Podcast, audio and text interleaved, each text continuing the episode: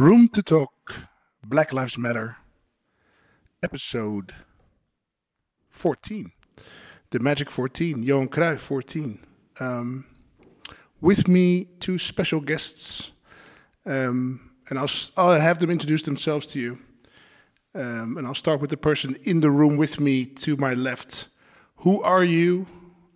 What do you do? What was your profession before? And uh, who were your mother and father? I'm Margaret Jonathan. I'm your mother. And um, I used to work as a uh, secretary to the head of the Occupational Health Center at the university, the Free University in Amsterdam. And since 2004, I've been on pension. I come from Cape Town, where both my parents were born and brought up. My father, William Jacobus Jonathan, my mother, Martha Mary van Schoor. We lived there until I left South Africa and came to here. Welcome. Thank you. And on the other side of, well, actually another country, uh, who are you? Uh, what, what, what used to be your profession, and who were your mother and dad? My name is Arnold Isaacs. I'm originally from Cape Town. Uh, of course, I was born in Cape Town and came to, to the Netherlands in 1969. Uh, my parents uh, were both Cape Townians. My father worked for a long time for a, a British company called EK Green, and they, they sold, of course, alcohol. Uh, my mother was a housewife, and she also worked uh, as what they call a char lady for in South Africa the um, the rich white people. Fortunately for her, fortunately in inverted commas, she worked for a French uh, uh, diplomat and ambassador, which, of course, if you know the situation in South Africa at the time, it was a privilege to work for a foreign white person instead of working for a local white person. So she had a, a, number of privileges, and as a small boy, I used to go often with her after school to this man's house, big big house he had, where we where she did her, her work. You know, she cleaned up the house, she made food, and all that. And you wanted to know about my what I did? Yeah. While in South Africa, I worked. Uh, I first studied at the university. Uh, I studied to become a doctor, medicine, but I did not finish. I did three. I was going into the fourth year, uh, but stopped for two reasons. One was politics, and the other thing was money. Yeah. It was in those days we had to uh, pay our own fees, and it was very expensive. And my parents could not afford that, so I decided to leave with the idea, of course, of going back, but never went back uh, for many reasons. One of the reasons was politics any case, when I uh, and then I, when I, uh, I, I worked in insurance companies, I became privileged in the uh, uh what's not privileged. I became uh, sort of um, well equipped in that field. Yeah, and then I and then after that, we came to Europe. So, and, and mom, how did you? What kind of schooling did you do before you and what kind of profession did you have in South Africa before you came this way? Mm-hmm. Okay. Um, I first wanted to say something about my parents because your father's just given me an idea to sketch a background in which we were growing up. My father uh, started off uh, working when he was very young, the age of nine, because his mother became blind and there was no father in the home, so he went out to work already as a butcher's boy. He used to uh, walk on foot carrying a bag with uh, mainly uh, orders for meat that had to be delivered to the homes of white people in the Sea Point area. And he'd walk that. I know years later he uh, said that his poor, the poor condition of his feet was as a result of doing that kind of work from far too young. But after they got married, my mother wanted more stability, and so he found a job as a driver uh, for the Cape City Council. Before that, he had gotten his driver's license, and he worked as a driver for the flautist of the Cape Philharmonic Orchestra, and they toured all through South, throughout South Africa. So he learned quite about that, and we had lots of those stories when I was a child. But he ended up his career when he was uh, uh, 58, having been a driver for the city council, cleansing department, all those years. My mother, as a young woman, worked in the um, printing works where they made the bags for sweets and uh, all other products that needed a, uh, uh, um, not wooden, how can I say wooden, a paper bag it was a paper bag factory on which the names of the company was printed. She worked in the printing works until 1946 when my younger sister was born. so that's how we, uh, that was the sort of the background to my parents' uh, situation. But myself, I was, uh, I attended a, a, high school not far from your father's high school, Harold Cressy High School. Also, uh, quite a highly politicized uh, school. Um, it was a surprise that I was sent there, as my family was Catholic, and you would have thought they, they would insist that I go to a Catholic high school. But they uh, accepted and uh, allowed me to go to the so called uh, communist school. And um, that's where I did my matric. And after that, it was, it was just the year when the Universities Separation Act was, uh, was uh, rushed through Parliament, actually. What was that? That was the, the universities, so called white universities, were closed to every other person of color, black or African, Indian, closed to them. And in its place, they had uh, set up a system of what we called bush colleges, colleges of definitely inferior quality at the time, because most of the teachers there were people who hadn't made it anywhere else, but were dumped in those places to be teaching us. Anyway, at our school was an atmosphere that if you could help it, you wouldn't go there. And it was my principal, actually, who found the prospectus of a Catholic university in the neighboring country, Lesotho. And he said that to me, um, maybe that's somewhere where you can go because your parents will be pleased because it's Catholic, and it will afford you an opportunity to meet other South Africans because there was no race restrictions at this university in Lesotho. So uh, that's where I went. So I did a, a, a, Bachelor of Arts degree, a BA degree in social science, which meant that uh, I could be a social worker, and that is what I was when I lived in Cape Town for all those five years before I left South Africa. I worked for a mental health organization where they looked after patients who, and their families who had just come out of a psychiatric hospital. I worked there as a social worker. And that, where did you study? Dario? Where did I study? Where did I study? Yeah. I studied at the University of Cape Town. Mm-hmm. And uh, it's just as uh, was said now, uh, the university, the, you could say the Separatist Act of, for Education yeah. came into, into force in, I think, 59. 59, yes. And I was, uh, just before that, I managed to get into what, because the University of Cape Town was a so called non racial university. But they had already introduced what they call a quota system, whereby they took for, in, in my case, I'm, I was registered as a colored person. Uh, we were given a certain percentage uh, of coloreds that were allowed to enter the university. No blacks at the time were allowed to enter that university after this, uh, this quota system was introduced based on racial lines. So I managed to get into the University of Cape Town on that thing. I think I can't remember, but I think it was more or less like four percent, yeah, of the people of of color, as they call them today, was allowed to enter that university. If, of course, if they qualified, yeah, to yeah. go to university. So that is, I was luckily one of those those people. And then um, after studying, both of you, you both went into jobs right away.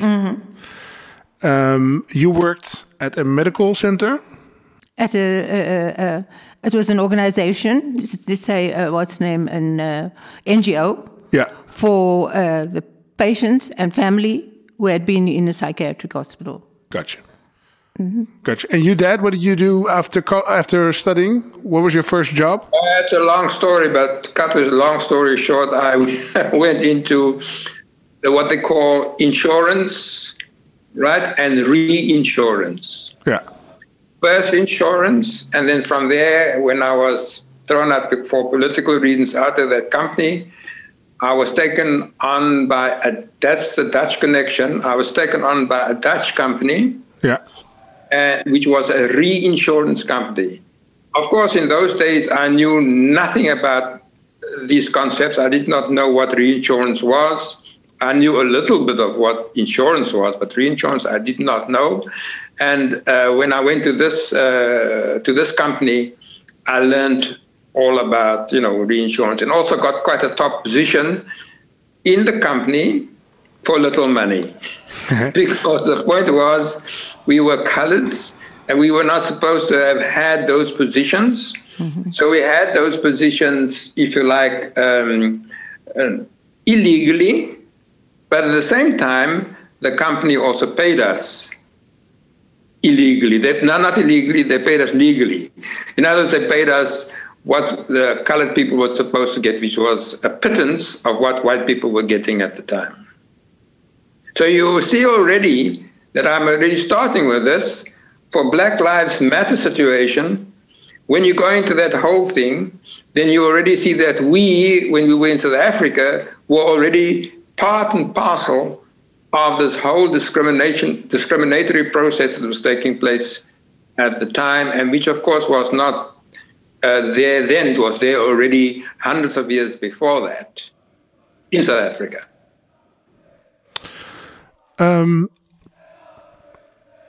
If uh, if the um, if you knew the system was not in your best interest, right?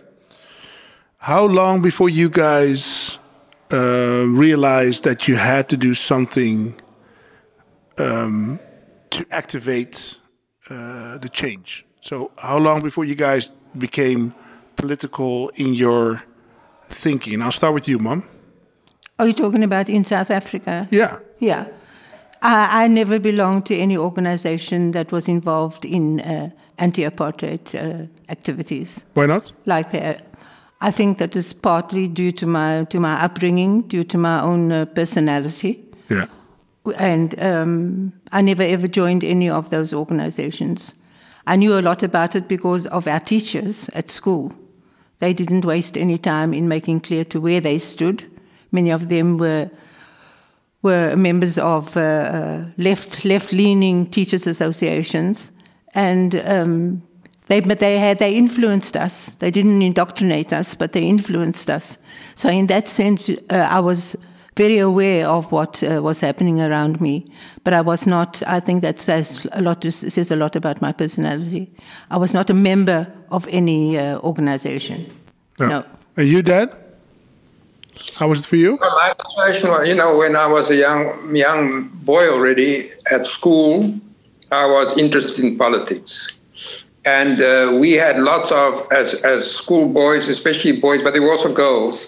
Uh, we had lots of you know uh, discussions about the situation in South Africa, because although we were young and so inexperienced in many ways, at least my parents, although they were, if you like, um, generally speaking, if you say not well educated, they on, they both went to primary school education and never, you know, never went further than that. They were politically very much aware of the situation in the country, and so therefore that was a lot. A lot of those, the situation in the country was discussed in my household, also with my parents around, you know, when we used to have lunch or supper and so on. Anything that happened on uh, in the country on radio, because we had no TV in those days, or the newspapers which they which they which they read ardently, both of them. we always used to have situations. So we were aware of the situation in the country. And we also knew that the apartheid that was in the country was a very bad thing and that, to, that we had to get rid of it somehow. So we were, although we did not even belong to organizations at the time, we were always connected to people that were in organizations. Yeah. And through this kind of interaction, we had a lot of you know discussion about the what was happening in the country, what should happen, what shouldn't happen, etc. For example, if you go to just use one example, if you take a person like James April, who is of course uh, still alive today and is living in South Africa, was a, a very close friend of mine, and we were in you know we were interacting on many levels at the time. He even worked. I, I brought him to this uh, this Dutch institute, uh, Dutch company that I worked for. He came to work there with me, and through these kind of uh, uh interactions, connections, we met a lot of other people in the movement as well. So that is how we were. At least how I was politicized, and of course, very much aware of the situation in the country. The most important thing for us in South Africa at the time, as so called colored people, was this whole idea of non racialism. Right? Mm-hmm. We lived in a non racial society because you see, we had a problem. The whites in South Africa used us in between as a buffer zone, if you like, between blacks and whites. So what they did was they used us in such a way that we were given a little bit more privileges than the blacks in order to, you know, to keep us at least at bay, but also to satisfy us to a certain extent, but at the same time turning us advertently or inadvertently against black people in the country. Divide and rule. Yeah. You get it? Yeah. So the situation became more complicated than just saying, like the Americans are saying today, you know, blacks and um, what they call them uh, people of color is all, all, all together. No, in South Africa, we all knew that this was a problem for us. How do we handle it? Today, even today, in, in, in 2020, we still have a discussion in South Africa where blacks feel, I'm talking about the majority of people in the country that are black, still feel that, that the colored people, uh, you know, were against them in a certain way, yeah, because of the fact that they were sort of aligned to the so-called white white community, but especially to the Afrikaner community, because we speak Afrikaans. So there's a lot of uh, uh, misinterpretation and misunderstanding also in terms of the situation in the country, also among our own people. If you speak to young black people today, I'm talking about the young black people today, they themselves are confused because they cannot answer fundamental and uh, uh, deep questions about the, the, system in South Africa and how it actually tore people apart and not brought, brought, brought people together.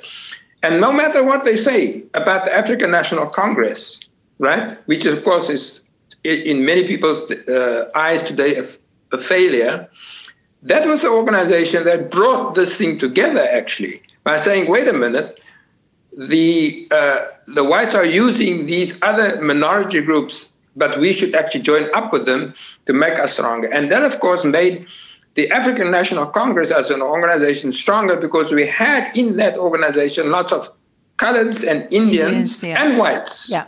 That's right. That made that organization extremely strong and which could therefore manage to overthrow the government, not through, if you like, physical force, but through intellectual force, if you like. Because they had the savvy, they knew how to bring those people to the table to say, listen here, you can't go on like this, you all will be killed. talking about the white people now. Yeah. And they listened to that. Yeah. So, African National Congress, for people listening, not knowing, that's the ANC, obviously. And um, you're saying through, through, through the mind, not through force. But you guys, you guys had had militia as well, no? You had. Oh, yes, we had as well. Yeah, yeah, yeah, certainly. I mean, they made it impossible for the ANC. The ANC was a negotiating organization. They believed in consultation and in that, in, in, in on that process, getting what black people wanted. Yeah. The ANC is an old uh, organization already formed in 1912. and they've never had any other uh, direction than by consultation, because that was the nature of uh, the movement at the time. But when the government, the white government, started banning organizations, a new strategy was, uh, was needed. Because the violence from the side of the government had increased to such an extent that it had to be met with another force. And that was when the call was to violent action. Yeah. Yes.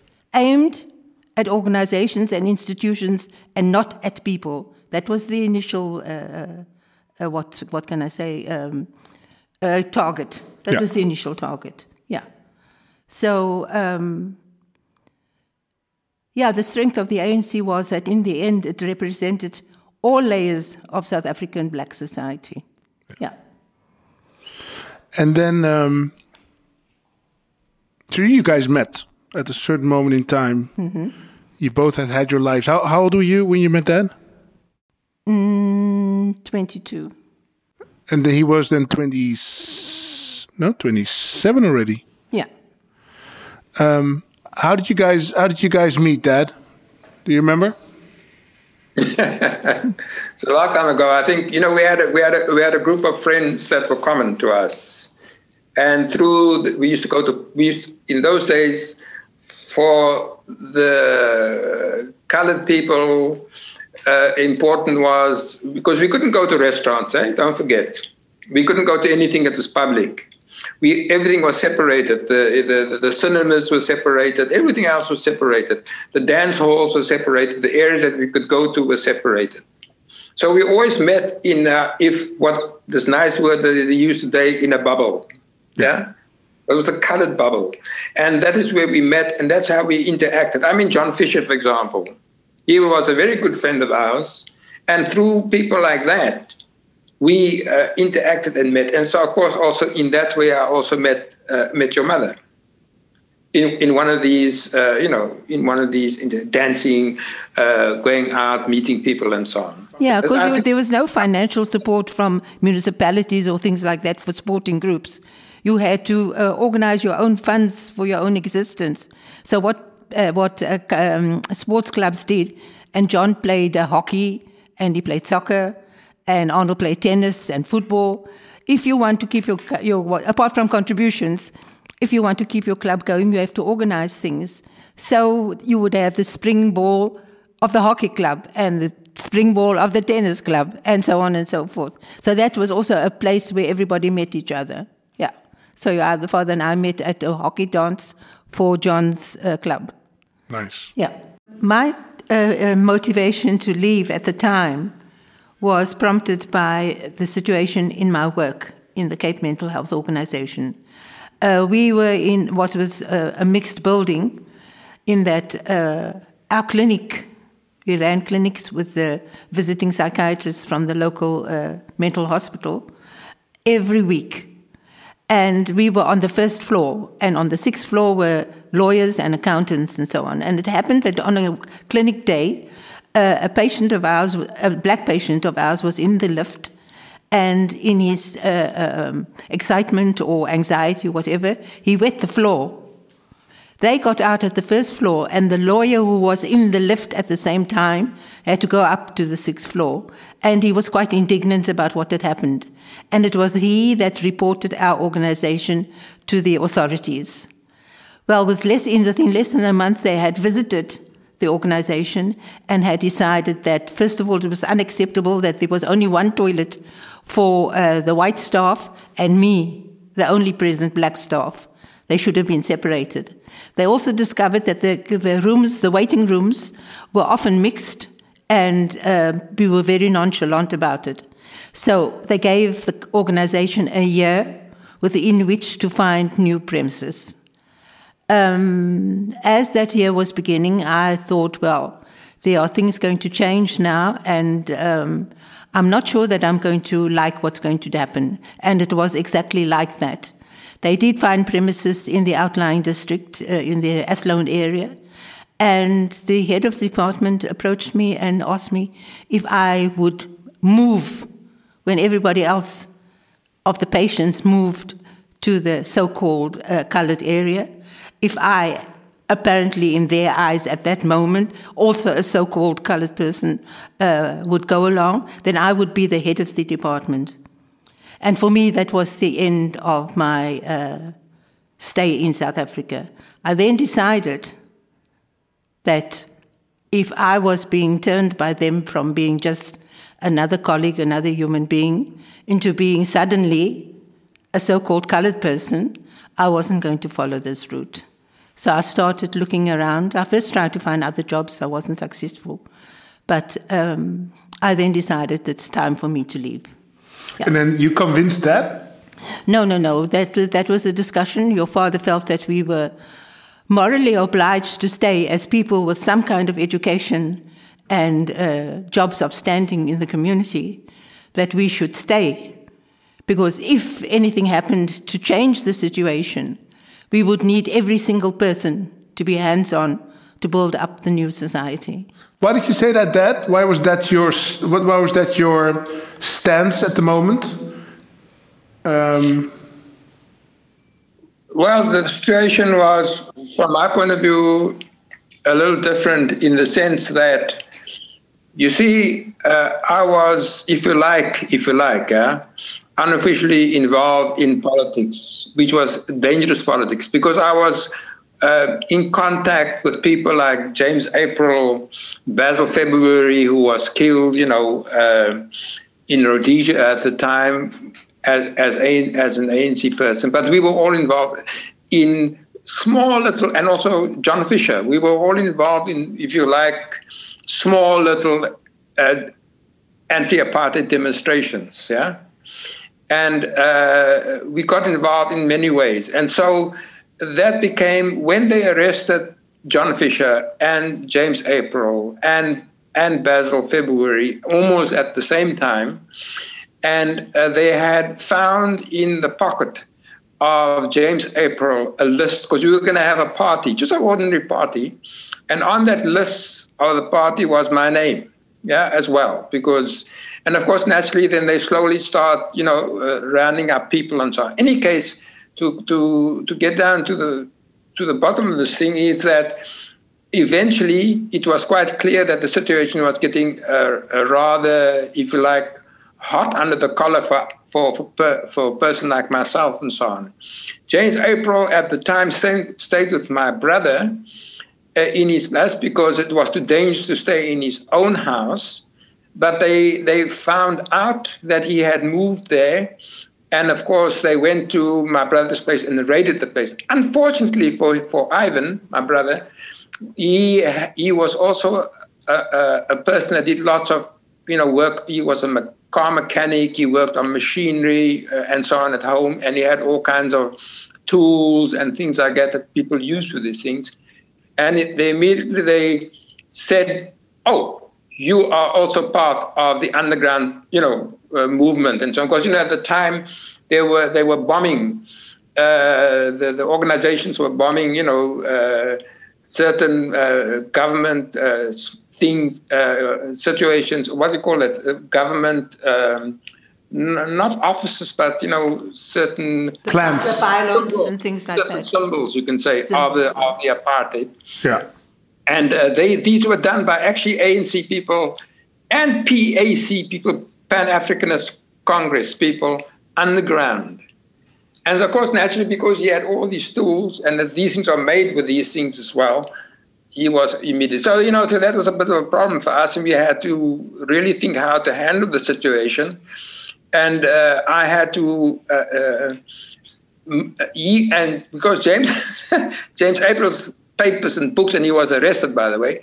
I had to rush there with uh, with some of us, with John Fisher, I remember, and a few other people, Neville Cubido and so on, to take away all the literature that he had, because most of the literature he had, of course, was illegal. Yeah. You know? And so we had to take that all that literature away, took it to my place, and buried it in the in in the in the yard, backyard, in a shed, uh, where where where the the uh, um, the hens and you know the fowls were that were laying eggs. So we put made thing there and put the straw on top so that they could not find it. So that was for example, some of the things that we had to do. And then when I was working at this, this place here, there was a, a situation where John Fisher, was a very strange situation, where John Fisher had to leave because he was working for the same company I was working for. That's how we met, actually. He had to leave that company. And, uh, and therefore, I was alone. Uh, James April was arrested. And so I started negotiating with my boss and says, listen here, what is the possibility of my going overseas? Of course, I was naive in those days and thought, ah, uh, this is a, a, daughter company. The headquarters is in Amsterdam. They would just transfer me there. But of course, I was forgot that my color of my skin is what's going to determine whether they would do that or not. So, so, mom, um, you guys eventually made it to Amsterdam. Mm -hmm. And what I remember, you guys lived in a hotel, no, for mm -hmm. almost a week. Could you quickly just? No, we lived there from February to September. Okay. Yeah, and then the company moved. Yeah. To uh, where we uh, where you spent most of your youth, to Amstelveen. Yeah. And through them, we got one of the apartments that the community, the municipality of Amstelveen had set aside for the company. Yeah. Like an, uh, a goodwill uh, move. Yeah. And we were allocated to a flat in Amstelveen. Um, so when you guys first arrived here, mm -hmm. February to September, then moved to Amstelveen, mm -hmm. um, how was the how was the how do you call it? Uh, how inviting was Holland to people of color back then? This is like this is sixty 69. 69, right? Okay. Yeah, 69. Um, well, I think we came into Holland at uh, a good time. The, the, economy was just starting to uh, get moving, really. And um, there were a minimum of any minority groups or, or of people of color. So very small groups of uh, Moroccans, very small groups of Indone- uh, um, Turkish people, and very small groups of people from South America, from the Antilles, and from Suriname. They were smaller groups. There was had not yet been mass migration or mass um, uh, people being recruited for work. Not yet. It was uh, in the start of it, actually. Was also the start of the economy st- slowly picking up. So um, Amsterdam was an exciting place for us to be. Yes, to discover all the things that uh, there were the, the museums and the cinemas, and yeah, just to start a new life. Yeah. And um, you met you met people at, at work. You met people um, uh, mainly at work. Yes, You're from your father's uh, work. It was. I worked in the bank. I just had one small connection there, but um, no, the, the, the, those were lasting connections that we made, yeah. you know, with uh, Frank Nagsam yeah. and uh, Leo and Ralde de Vries. Yeah. yeah. And that's how we learned to know something about uh, Dutch family life, and because they invited us to their homes. And uh, slowly you got an insight into how things were, were done, which was radically different to the way that we did things in South Africa. What was the biggest difference? The biggest culture? What was your biggest culture shock? Uh, mainly the organization of families, you know. Unless uh, you were from a family that was, I think we could call a rural area like Landsmeer, where the, the Vrieses came uh, from, that was quite a tightly knit family. And that looked like the family life that we had known. But by and large, that wasn't so. People were already starting to become quite individualistic. Yeah. Yeah. You learned that you had to make appointments if you wanted to visit people and things like that, which we weren't used to. In that sense, we had a, a freedom of movement society within the so called uh, black groups. Yeah. yeah.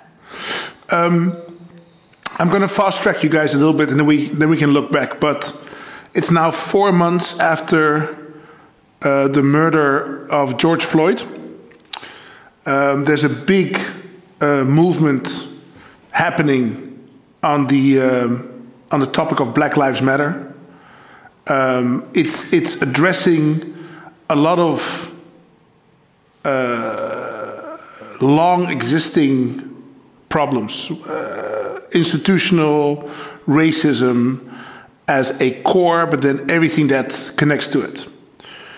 Um, when you guys I mean, after you guys arrived in uh, in the Netherlands, you were still um, fighting apartheid from here, right? Yes.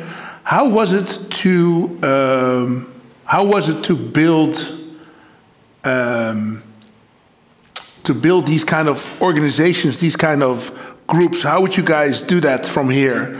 Did you did you do? Because I remember when I was young, we would go to all these functions, no, all these gatherings. I think your dad would like to answer that. Hey, Dad, how, how, how, did, how did you guys set that up? How did you guys set up your, can I say, activism? Well, let, let, me uh, let me picture the situation from uh, the way I saw it. When we arrived in Holland, yeah, in '69, it was ice cold. It was snowing. I remember. It was very very cold indeed. And uh, that was, you talk about a, a, shock. Maybe that's not a cultural shock, but it was a big shock for us first of all, the weather. It was so extreme and, and so cold because we arrived in the winter, right? That was the one thing. What was the, on the other side, what, what, what was very encouraging, don't forget, mm-hmm. we, were, we were in South Africa um, discriminated against because of the color of the skin, and we were second, second class citizens. Some of us were even third class citizens. But when we came to Europe, and because I don't know, you see, this is something that I've been working on for, for quite a long time now. If I, if I think back retrospectively, when we came to Holland, I remember all that. When we came from, from the Hook of Holland, came to the uh, central station, were met by the personnel, uh, personnel manager, and so on. I had the feeling that time that we were under a certain kind of protection I wasn't aware of it, but I thought, oh, we're getting VIP treatment, which was which we never had, we never knew, and so on. And this was somehow how I when I that was my first impressions, if you like, of the country. Yeah. So uh, we did not feel because we were so new out of a terrible system of apartheid, and now we were in a so-called, if you like, free world and all these new positive impressions that we got really, of course, naturally made an impression on us. There's no doubt about that. Yeah, that this was a positive reaction to what we were experienced uh, to. Example: when uh, when I got when we when we were in when we arrived in in the UK and we went to the to the office there to the embassy, sorry, to, to give this letter which we got you know on the boat uh, to give to them.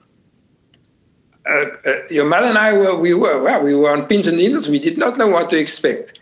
And of course, we were completely surprised and, of course, pleasantly surprised that we were not in there even, I think, half an hour, maybe 20 minutes or so, when they came out with their passports, with all the, the, papers that we needed to go to Holland.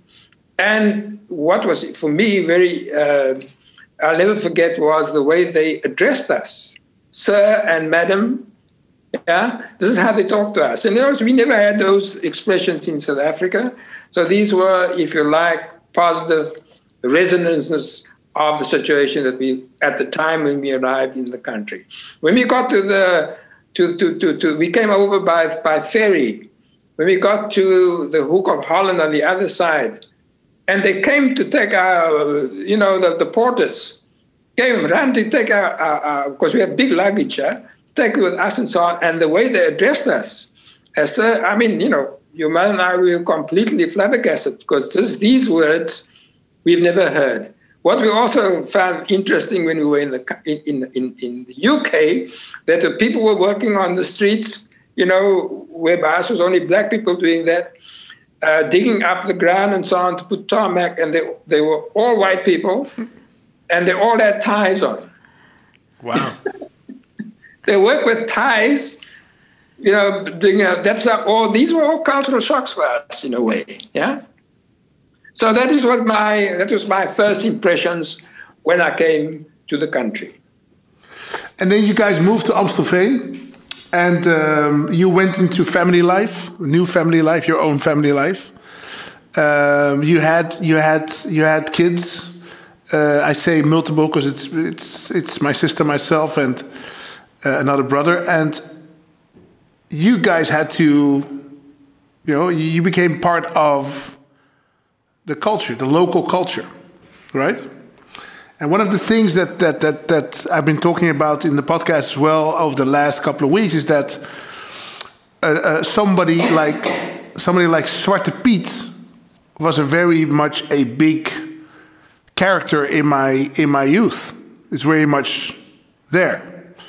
Um, and I've, I mean, up till a couple of years ago, or up to a year ago, I never saw it as a, a representation of uh, a black person. I always saw it as a, I don't know, almost like Donald Duck or you know, a character, uh, a cartoon. How, how did you guys look at, at that character? I mean, you, you come coming from Africa. Did you did it raise did it raise eyebrows right away? No, I, in my instance, I would say no. Um, I was involved with the, with the with the nursery school where you were and where your sister were was, and um, it was really um, a character. That's what it was, and I didn't delve particularly into the history of the story of uh, Sinterklaas. I know that I thought um, I didn't see the, the caricature aspect, which I saw later. But at the time when you guys were small, the, the main aim was to let you join in with all the activities of the school and be just like all the other school children going down and having a celebration and helping other parents to make uh, little uh, uh, um, knickknacks that belong to the Sinterklaas experience. The idea was that you children should join in with all the other children and just be free in that sense without politicizing it in any way. That was my stance. And, you, and yours, Dad, what did you think of Zwarte Piet? Well, um, I, you see, I remember that when those when when the Zwarte Piet thing was, you know, active with the children and so on, I had my reservations about it.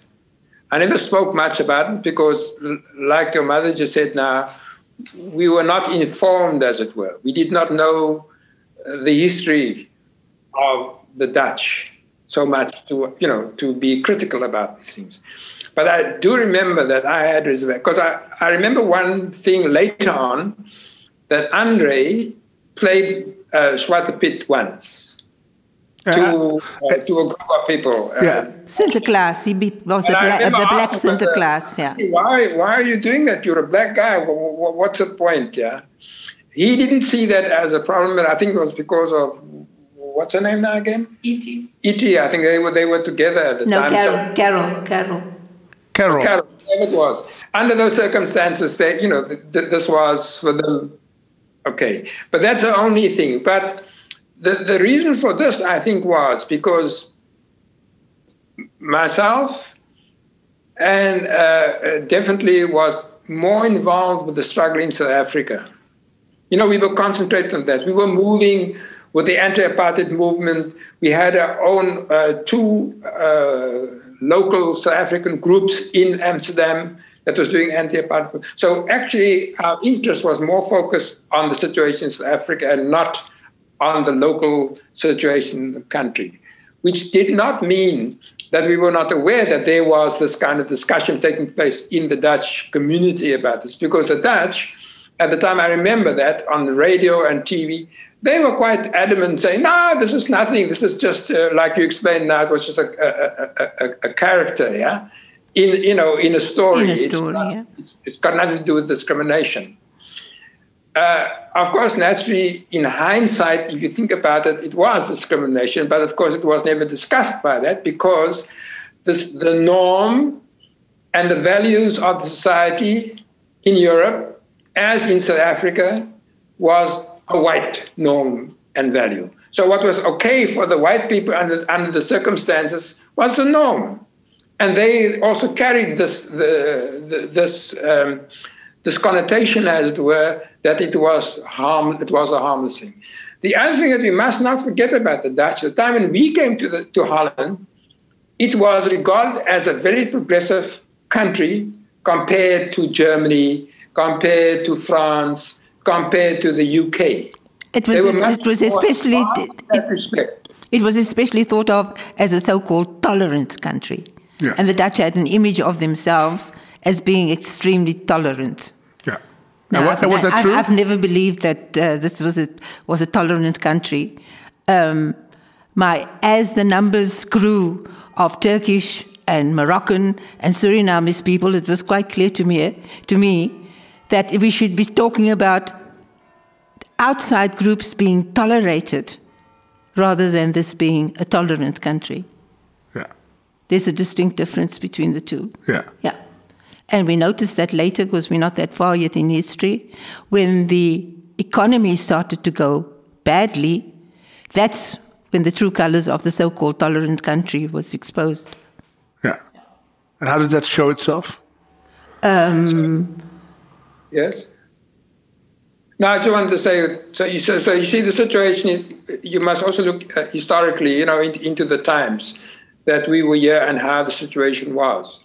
And me personally, I was very much concentrated on the uh, situation in South Africa, Africa yeah. etc. So we were also, busy. as a matter of fact, when I was working at the, the, the, the Dutch company in Holland, they offered me a job in uh, in one of the in one of the Dutch um, uh, colonies, former colonies. Colony, uh, uh, no, not colonies. Um, yeah, it was a colony too, but uh, one of the islands. Aha, Caribbean. Remember?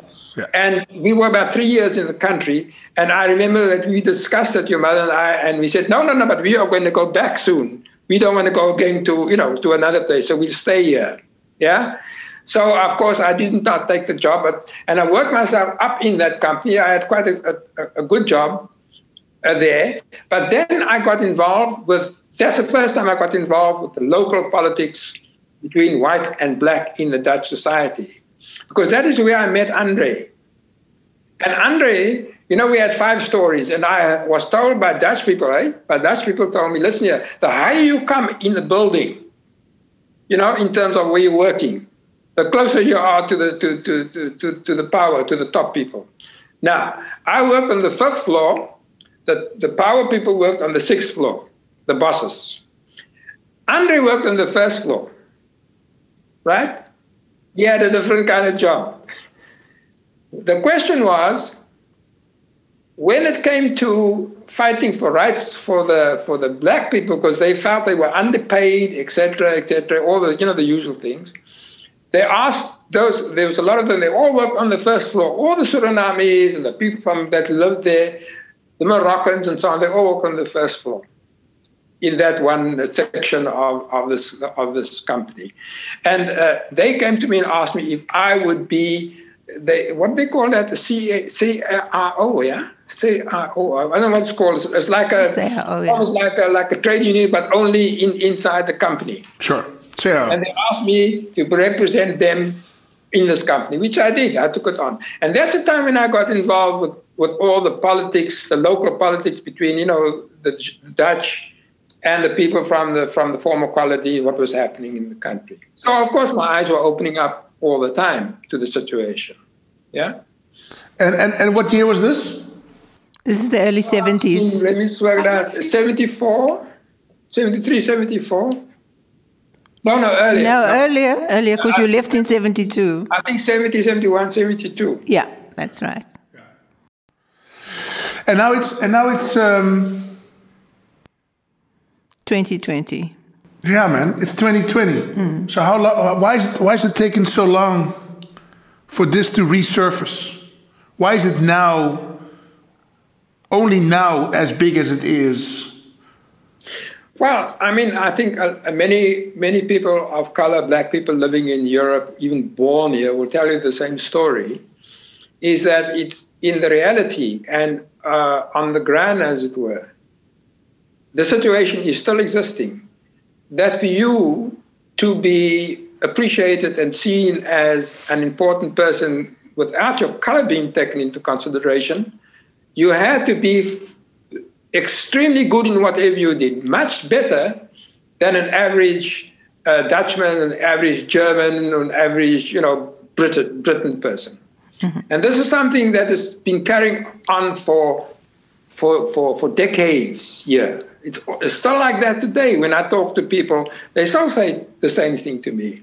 When I went to work here in, in, in Germany at the DED, when I worked at the, uh, the uh, what's it, the uh, Foreign Affairs Office to, to, to train dip- diplomats, you immediately come into the situation whereby you as the only black person in the room of other, you know, academics and so on, have to prove that you know what you're talking about and that as a matter of fact you are more advanced in what you are what, what they are talking about. And so the only the only way i could in my case yeah i could uh, uh, sort of conquer this kind of situation was to be even aggressive and flippant if you like towards them. And and, and in this way i got their attention because they would say, yeah, but what's wrong? We only said A, B, and C. I said, yeah, but the way you said A, B, and C was not okay. And that is the situation that has been like that for a long time. I don't know how it is in 2020, but I think that in many places when I talk to people here, uh, there are this kind of situation still comes still out. still exists. Because was it for you as well, Mom? Was the same same way as Dad's explaining it? Oh well, my experiences within my jobs. Uh, working in Holland when I was still young uh, is no different, no different. Uh, the assumption was that you didn't know as much as anybody else, and you were going to have to prove that you knew something at all. I remember the one, one of the jobs I went to at the university. Um, I was going to be a secretary. I was going to be an administrative worker, actually. And the person who was assigned to work me in, as, you, as they call that, uh, was a young woman, young Dutch woman. And her first job for me was quite a big pile of forms of people who had just uh, applied for whatever reason to the occupational health center. And uh, she gave me, and she said to me, uh, please make them in order. So I went and I sat, and she says, I'll, I'll give you an hour. I thought that's strange. What? Maybe she's got other things to do. Anyway, I was finished in five minutes. And I called her and I said to her, What's the next job? And she said to me, have you finished it? I said, Yes. She said to me, You know how to alphabetize? And I looked at her. I didn't say a word to her. I just looked at her and she could see me saying to her, You are so stupid. You are so ignorant. What do you think? Alphabetize? My God. Yeah. Uh, I had the same experience. I had the same experience at the at the um, Nederlandse Reassurantie Groep. Yeah. You know, we had to also prepare. You know, when they when they got visitors from Germany or England or United States, you know, these, these business people, then you have to give them figures. So I was given the task of doing that. You know, certain figures to show how they, you know, the profits they made, the negatives, and so on and so forth. So I did that. And the, the, the, boss came to me and he said to me, Can you do this for me? It was about nine o'clock in the morning. Half past nine, I gave him the figures. Half past nine called to 10. He looked at me, he says to me, How come you got this figure so fast? I said, Well, I, I worked on the thing, that is the figures. Are you sure this is okay? Are you sure? I said, Listen here, if you don't if you don't believe me, go and check it yourself. That's what I told him. He did not know that my boss in, in, in, in, in South Africa, uh, Mr. Hassing, had given me a formula because he was an accountant to himself. And he worked with a certain formula, which I don't have anymore, I've forgotten it, whereby you can do these, you know, these calculations. It's almost like, you know, getting a formula from, from, from a mathematical formula. Yeah. Then you just put in the figures and then you you know you do your your your your your uh, multiplication or whatever it is, and then you get the answer. So I did that with this thing, but he did not know that I had this formula hidden by me, which I brought from from Holland. So I, of course, I didn't tell him that. but just shows you also the same thing that that you went through, that your you know that your mother that your mother went through, was exactly the same thing because they only and then only afterwards, a year later, a year later at the Netherlands, they started um, uh, respecting me as somebody that they could look up to because yeah, oh, he can do the job. Yeah, you understand? So the same. Mm-hmm. So don't forget, it's now we're talking about the 70s and and uh, you know the, the early 70s, right up. You know, this situation was already in Holland, and like I explained to you earlier, Holland was regarded on an international basis as one of the most progressive countries uh, in the European, you know, in the European Union, uh, if you like. Yeah. So that just shows you. And when we worked in the anti-apartheid movement, ah, that's another story Oh, because then all the anti-apartheid movement were Dutch, and they always thought they knew better than we who were South Africans and who were suffered in the country. But they always tried to tell us how we should do our, you know, our demonstrations against the apartheid system. So And, and when something happened, there were so many South Africans, articulate South Africans around. They'd Yes. never invite them to do the talking. There would always be a so called Dutch expert who would do the talking about our country. Yeah. I mean, it, that, that really pissed me off. It's also part of the reason that I stopped being part of it. So you see, Jelani, your other friend, I listened to his tape, he spoke about systematic racism. It's not systematic racism, it's systemic racism. I think he meant to say systemic. I heard that too. I think he meant to say that's sys- what it systemic. Yeah.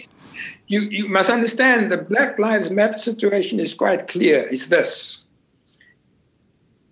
Everything that we, we have in our civilization today, we as you know, so-called people of color, we've gotten it from the white man. Education, the way we think everything comes from, from, from that situation that they have the modern the, the modern you know capitalist society how to run your things and we come into that situation and every time we do something against that system because we think it's wrong then they say that we are opposing you know their civilization because they are the ones that brought out whatever it is, you know, all these things, there, computers and all these things that we have here. It's all done by them, they say. And this is the this is where the systemic racism comes in because we, Black Lives Matter, are say they are fighting for equal rights for the blacks, but they should go further. They should attack the whites and say you should look into the situation why you are so privileged. When a, when a white person says to me, I am not a racist, I don't think he, he or she knows what they are talking about. No, I don't think Because they so don't either. know what it is.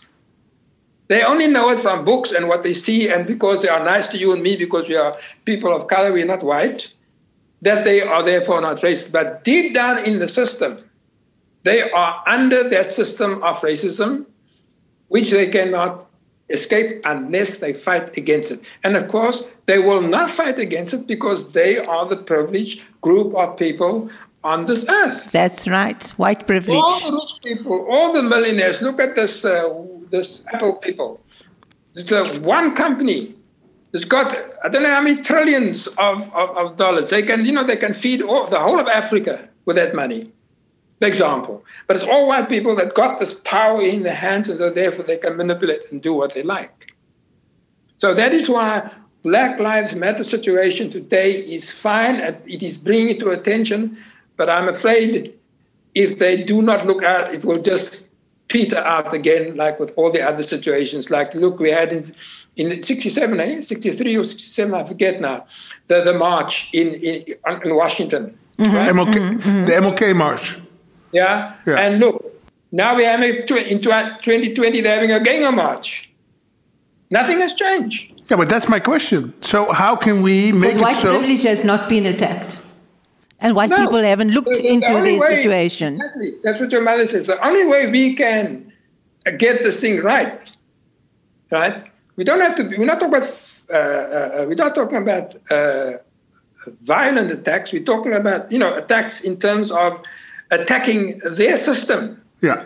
and correcting their system. And That's right, correcting it. Our own, our own situation in our own lives and being, but at the moment it's not possible because I remember I listened to the boy speaking in the other thing. He said, "Listen here, when I bought a house, I was wondering when I'm going to get my house."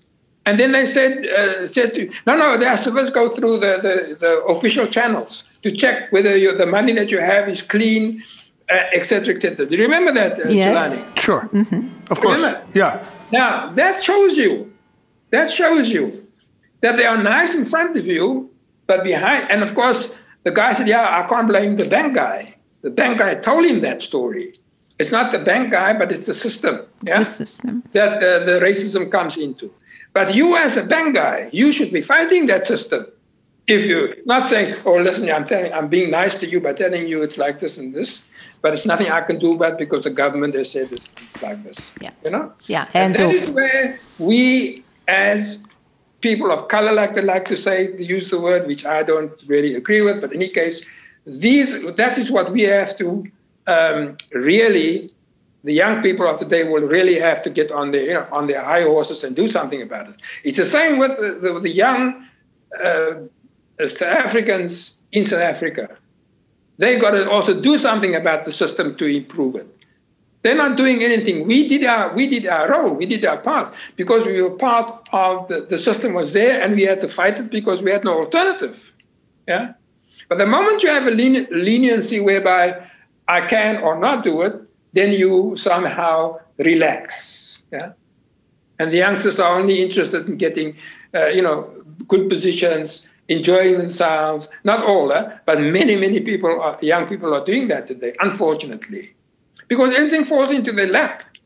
You see, and the long, as long as you, as a non-white person, um, what's the word? Pull the line, eh? That's the word.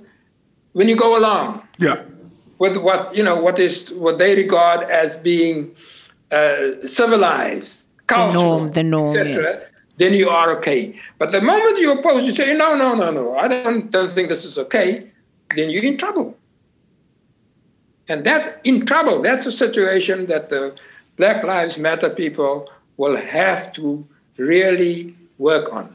There's one thing you mentioned um, that that that that that I think that I think is about me, which is how much you know, how much struggle, how much effort, how much time, and how much energy have I put towards changing the system uh, myself. So, I mean, you you've seen me, you've seen me grow up.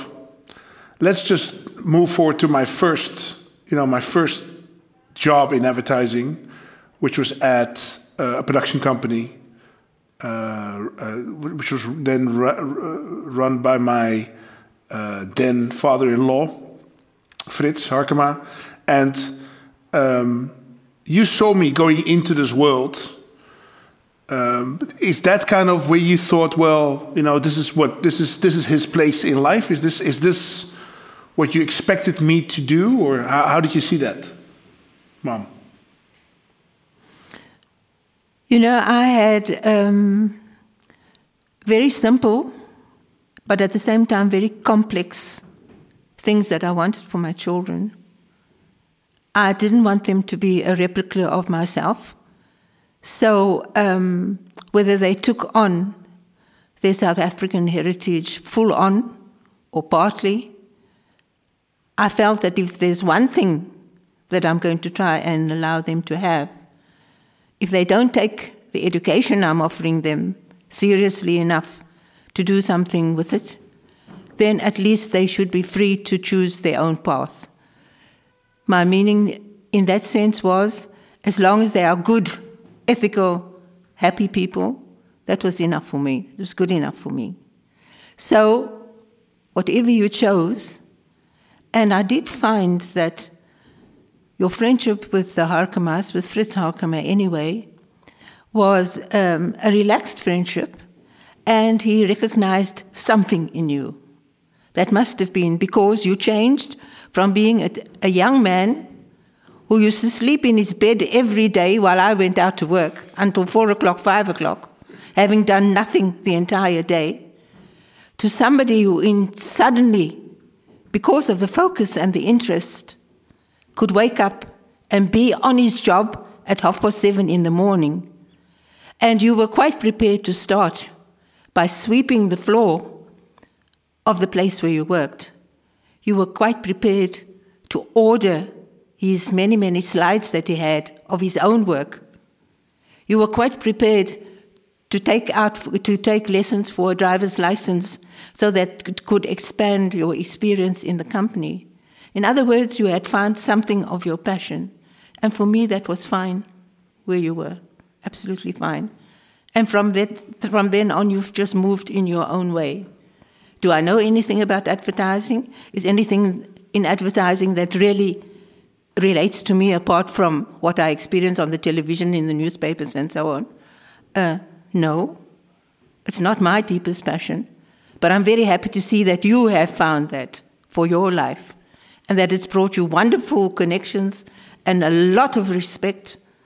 And uh, you've made lots of wonderful friends. You've even met your, your present partner there for all of these uh, 17 years. And that's only something that can fill me with, uh, with satisfaction. And I just know that the person, the man that you've become now, will take you along the path to uh, face up to whatever comes your way in difficult times. Thanks. What about you, Dad? What did you think when I uh, when I dove into this part of the this part of life where where I let, let me let me go a bit back in history. I mean, you know, when you were growing up, uh, the divorce of your mother and I obviously affected you and Tembi tremendously. Um, there was that's a situation that's a reality of, of, of the situation that was then.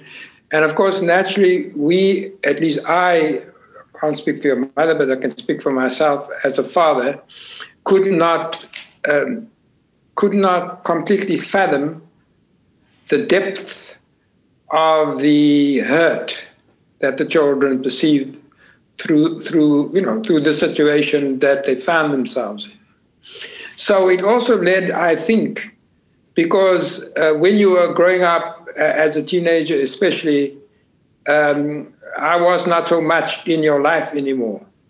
Uh, I was also here abroad. I was here in, in, in Berlin. And uh, you were closer with your mother uh, and the situation. So there was different. There was a different relationship uh, that grew out of that. Um, this, the thing was this that, of course, you were going through, we mustn't underestimate that. You were going through a very a bad situation. The results for, for, for us as parents was not so good. I mean, I had hoped and wanted that both you and, and, and, and um, had a very good education. What I'm trying to say is that you went through your school uh, and also, if possible, you know, into, into, you know, into tertiary studies. It didn't happen, which was for me was a disappointment. But at the same time, I also understand, I understood the situation in which you were. Then you, and that's got to do a lot with your personality, by the way. You came out of this thing. If I look at the situation now, you know, in hindsight, you came out actually extremely strongly as a person which I am very proud of because I was worried at one stage whether you were going into, you know, into the into the section of drug taking, you know, criminal, criminality and things like that. Uh, you yourself, without m- my interference, maybe with the help of your mother and Peter, I think it was, that you, you know, that you you you you grew out of this, you grew above this. But I think what was more interesting for you that what I saw was the fact that you you were very interested in filmmaking when you met uh, this this gentleman that got you into the film things. Uh, this this changed your life. You you you you discovered that oh this is something that I like. This is interesting, and there's where I could use my own self as a person, as a personality, uh, to push forward what I liked. And uh, don't underestimate. I mean, you you are you are you are this. Of course, all of us have many uh, uh, facets to our lives, but you have two facets that's interesting. The one is that you have a very strong uh, and forward-looking uh, way of doing things. In other words, you are quite confident and assured that you can handle the situation in a, in a, in a, in a very bad or very tight situation. On the other hand, you're also very uh, vulnerable and sensitive to a number of things, uh, to your life, to your uh, your relationship with your with your family, with your with your with your wife, with your with your child, and so on. These are that's the other side of you that's also there, and that is something that uh, uh, is part and parcel of you as as Jelani. yeah. And so, therefore, when you got into this thing and you start, but I mean, I remember this because you had this, um, uh, what do you call it, pedasha, whereby you uh, you you do something and say, okay, I'm going to try this out and see what's going to happen. This happened, for example, when you start your own little company. You remember that? Yeah. With this other other chappie who was was the son of a general or something in the in the army. Max, yes. Max, yeah. You started this thing, and then, of course, naturally, because of the way you were handling things, it became a problem for your partner because you were taking over, and people were always referring the jobs to you and not to him. That led to other kinds of uh, conflicts in your life, and how you handle that, and so on. How you got out of it, how you moved on to become, uh, for me, uh, quite a successful person. I'm not talking about you know the successes people have when they have millions. I'm talking about other successes. That you are in this respect a, a very successful person in that respect, and you have proven to yourself that you can do something uh, that is um, that is progressive and honorable and also has you know bring something because you're also in your job you're also giving work to other people don't forget that and those people would not have the jobs if you know if you were not part and parcel of this company. So you also from that point from a, from a social from a social point of view from a cultural point of view you're also contributing to the system. Now that can be a number of reasons can be behind this. It can be because you are of mixed race. It can be because you must not underestimate one thing jelani when you spoke to other people whose mother is white and the other one is another color, it's not the same as your mother and I, because we we go generations back of being in a mixed society. You know, we don't have a mother white and a and a and a, and, and a father another another group. We are from that same group for for for, for quite a few hundred years. So it's we are definitely formed, definitely formed two people, like for example, that you know that is uh, that has got a, a, white a white father and a, and, and, a, and a black mother, or vice versa. There is a difference in terms of the culture and how we look at the situation. So also maybe I don't say it is uh, your DNA or anything like that, but I think it's an influence of how you were brought up by by us and you know the family around around you that you maybe your thoughts went in this direction. Because I remember when you were at school, for example, when I went when I went to one of the, your mother, I went alone because your mother didn't want to go. She phoned me, and said I must come, and so I went to the school where you were, you know, the the the, the, the parents' evening when you discuss all that kind of thing about your. They, they tell you how bad your son is and all the things he's not doing and so on. Tafeltjes, tafeltjesavond. Yeah, whatever they call that any case, there I had a, a, a uh, you know, I had, a, I had a quarrel there with the with the woman in charge because she started, you know, putting us into into a category, into a into a into a category. Uh, category.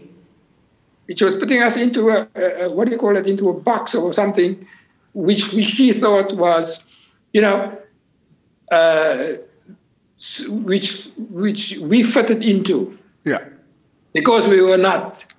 And so I had to interrupt and say, listen, what are you talking about? Where do you come on this? Also was telling me about you that we had to get uh, a psychiatrist and we had to get psychologists and all that for you. And I said, well, what are you basing these things on? Yeah. And then, of course, naturally, we had a big, and I said to her, listen here, I don't understand what you're trying to say to me, but definitely what you are saying to me about my son is obviously not 100% correct what you're saying. Yeah? So, I mean, that kind of thing also I had to go through, yeah, with, with, with you at the time. When you, when you and your, and your boys there, when you, when you took somebody's uh, Visa card and went to go spend it and so on, and then I got, you got arrested and I was phoned from, from, uh, there from Amsterdam there to Berlin where I was teaching, you better come immediately because your son is in jail. Of course, that has another effect on me. Those are all the situations that from but still out of all that, Jelani, I must say I'm very proud of you because you've come out of the situation, as far as I'm concerned, in a very good way and very, uh, if you like, uh, together you know, I, I, can't explain that, but you know what I mean. Yeah. Together is a good word. Yes, but I think you know, I think I had I think I had good examples. That is what is important, and I think that's got to do. And by the way, when you are in the job and you're working with people, I mean, you work with you work with Dutch people, you work with non-Dutch people, and so on and so forth. But like you explained earlier in the introduction, which is correct, that the the the the the, the, the, the field that you are in working is an international field. And there you are in contact all the time with international people. So also from that point of view, you handle the situation differently. Yeah. Than if you are, for example, working in a factory in, in, in Holland where the racism is completely out there. You know, it's not hidden. It's not systemic in the sense that you don't see it. Yeah. It's there. But in your situation, it's a com- completely different situation. And you also go out with this confidence that you can handle it and that you can do it irrespective of what the nationality or background or color of the person is. Let me start with saying thank you. No, I just want to say you don't disappoint me in the future. I promise not to disappoint you in the future. thank you, Dad. Um, um, yeah, uh, I think I had great examples. I think that's that's part of my my realization now is that looking at you and mom, you both went through so many steps, so many layers of life and existence and struggle and fight. And I think you guys kind of laid the land for me to understand that I had to actually, you know, find passion and find a cause and find a movement. What I'm wondering about is if you guys are not a little bit disappointed that I not, did not follow in your footsteps when it comes to fighting the system and fighting uh, uh, uh racism uh, in its core. Uh, uh, I'm kind of waking up now, and do you feel that's too late? Or do you feel that, you know, better now than never? Mom? Look, um, we were brought up, in, certainly I was brought up with the idea. My parents were not politically active. Uh, we didn't have big political discussions uh, at home. Our friends were actually people from the church. Religion played a very big, important role in the life of our family. But there was one aspect that our parents drilled into us that the Afrikaners, who were the, uh, the leading party in government, the Afrikaners could take everything away from us. We weren't going to allow them, because that was what the struggle was about, to take away our dignity. But there was something else they couldn't take away from us, and that was what was in our minds. So education was the most important thing. Unfortunately, my brother didn't pay very much heed to that, but my father was absolutely, absolutely, uh, what's the word, convinced that his three daughters would have a proper education, a proper uh, profession, so that they could always rely on that for the rest of their lives and attain happiness and attain stature. Anyways, um, that was what we left, part of what we left South Africa for, to give your children a better and a new life. And certainly that did include educational ideals. And I think that's what a lot of parents do do, may rightly or wrongly, is like to think that their children will be uh, in some way a reflection of, uh, of themselves. So it was for me quite, quite a disturbing experience to see that both my children, and at the time I um, only after it happened did I link it to uh, my divorce from your father. um, had not chosen the same path and certainly were not going to follow the same path, whether it was out of rebellion or whether it was just out of uh, the lack of motivation to do so. But once I had gotten over that, the idea of you having to reflect or make use of the facilities in this country, which were uh, plenty, there were very good facilities for education in this country. When I realized that this was not going to be the path that you had decided to take, I let go of that. And my main aim was that you should come out on the right side. And my main concern was drugs and drug taking and alcoholism and those kind of social ills that were also lurking around the corner. And once I could notice that you had really good friends with good families where you uh, chose your, your, your boyfriends and your girlfriends, lovely, stable people, stable families, I relaxed completely. I relaxed completely. And um, whatever it was that you were going to do, I was hoping that it would be something that you really enjoyed and was uh, uh, excited about. And I've watched that grow as the years went by. And uh, as you know, I just felt so much more relaxed and interested in the fact that that was the route that you were taking. I didn't take on the subject that you were busy with all that much, but I was happy and uh, very proud to see that you were coming, uh, becoming a man who was well respected and uh, who respected himself and who was doing nice things. And that was good enough for me. It still is good enough for me. Yeah. So now, Dad, um, this country is, is waking up again. Um, we spoke about this a little bit. We said we should try to make sure that it doesn't die down again. Do you have any advice on how we could how we could make keep the fire alive?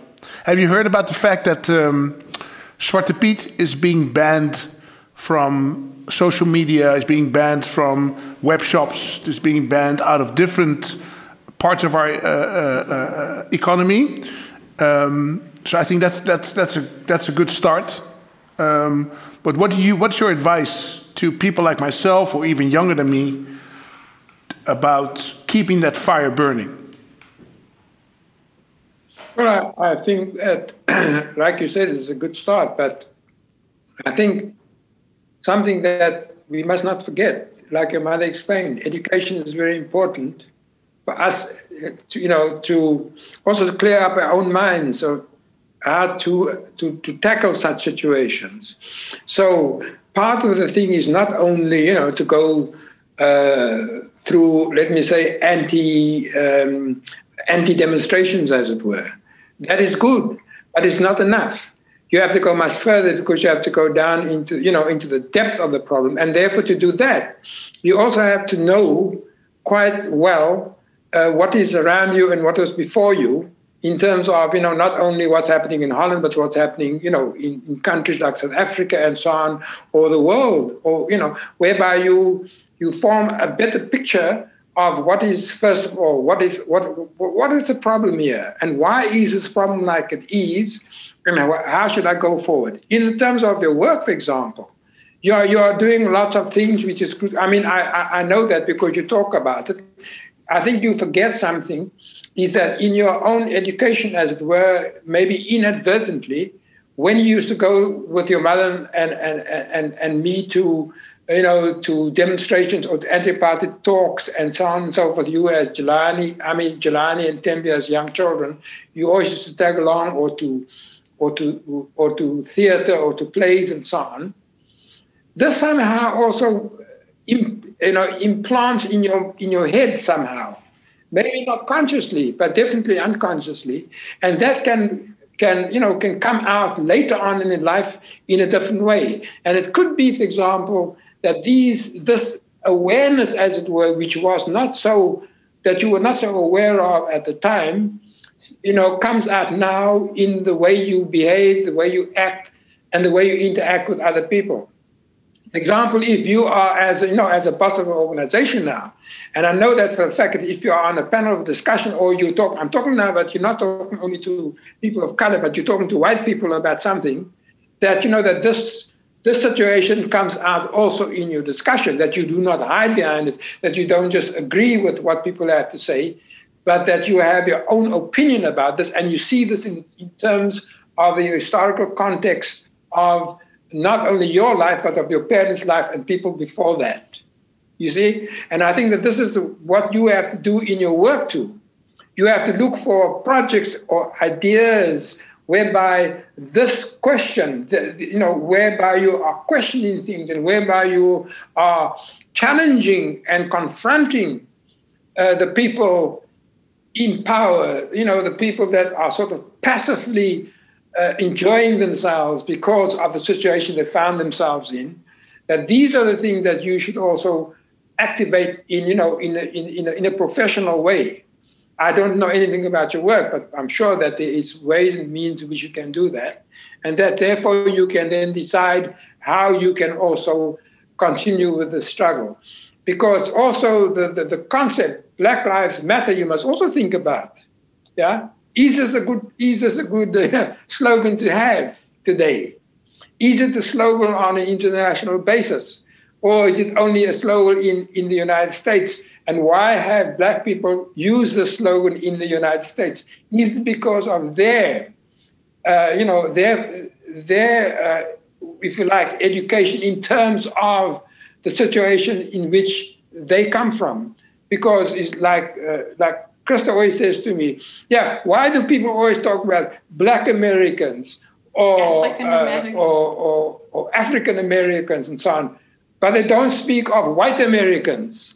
Because after all, America was taken over by whites from Europe to become their own country. Mm-hmm. And the indigenous people of that country have no say, and they were, you know, they were annihilated, as it were, physically and mentally by those people, that, the Trumps that are in power now, for example, and not only the Trumps, even the Bidens for that matter.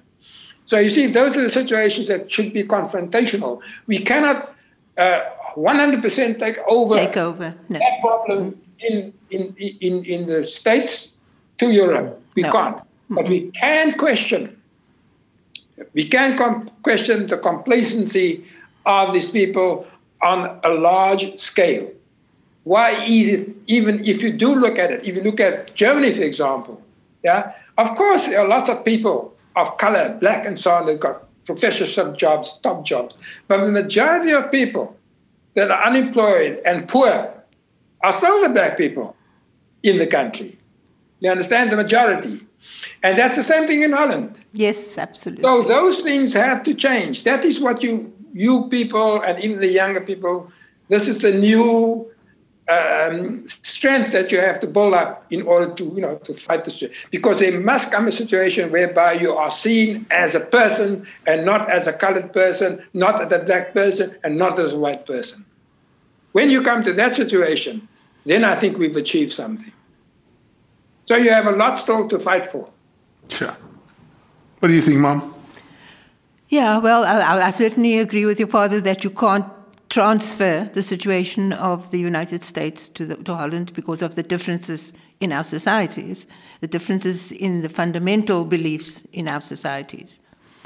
Now, what we did notice is that the Black Lives Matter movement brought a big response in the Netherlands.